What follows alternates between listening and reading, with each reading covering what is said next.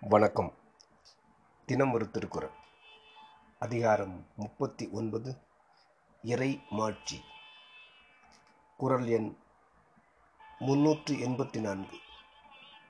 அரண் இழுக்காது அல்லவை நீக்கி மரண் இழுக்கா மானம் உடையது அரசு. பொருள். அரசனுடைய நெறிமுறை எதுவென்றால் தன்னுடைய தர்மங்களில் தவறாமல் குடிமக்களிடத்தில் அதர்மம் ஏற்படாமல் அவற்றை நீக்குவதற்கு அளவுக்கு அதிகப்படாத தண்டனை விதிக்கும் பெருந்தன்மை உள்ளனவே நல்ல அரசன். விளக்கம்.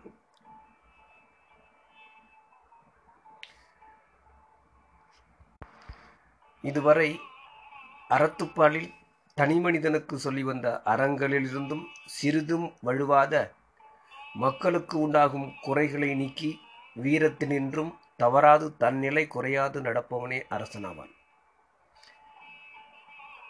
அறவாழ்க்கையை உடையவனாகவும் மக்களுக்கு நல்வாழ்க்கை வாழ்வதற்கு வசதி அளிப்பவனாகவும் வீரமுடையவனாகவும் தன் நிலையில் தவறாமல் மானமுடையவனாகவும் அரசன் இருக்க வேண்டும் என்பது கருத்து. அரண் என்றது அறத்துப்பாலில் கூறிய ஒழுக்கம். பொய்யாமை முதலியவற்றை அல்லவை என்பது புறங்கூறல். களவு முதலிய தீச்செயல்களை. நீக்கி என்பது தண்டனையினால் பாதுகாப்பது. மரம் என்பது இங்கு வீரத்தை குறித்து நின்றது.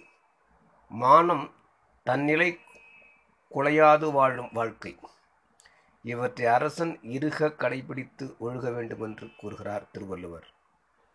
நன்றி.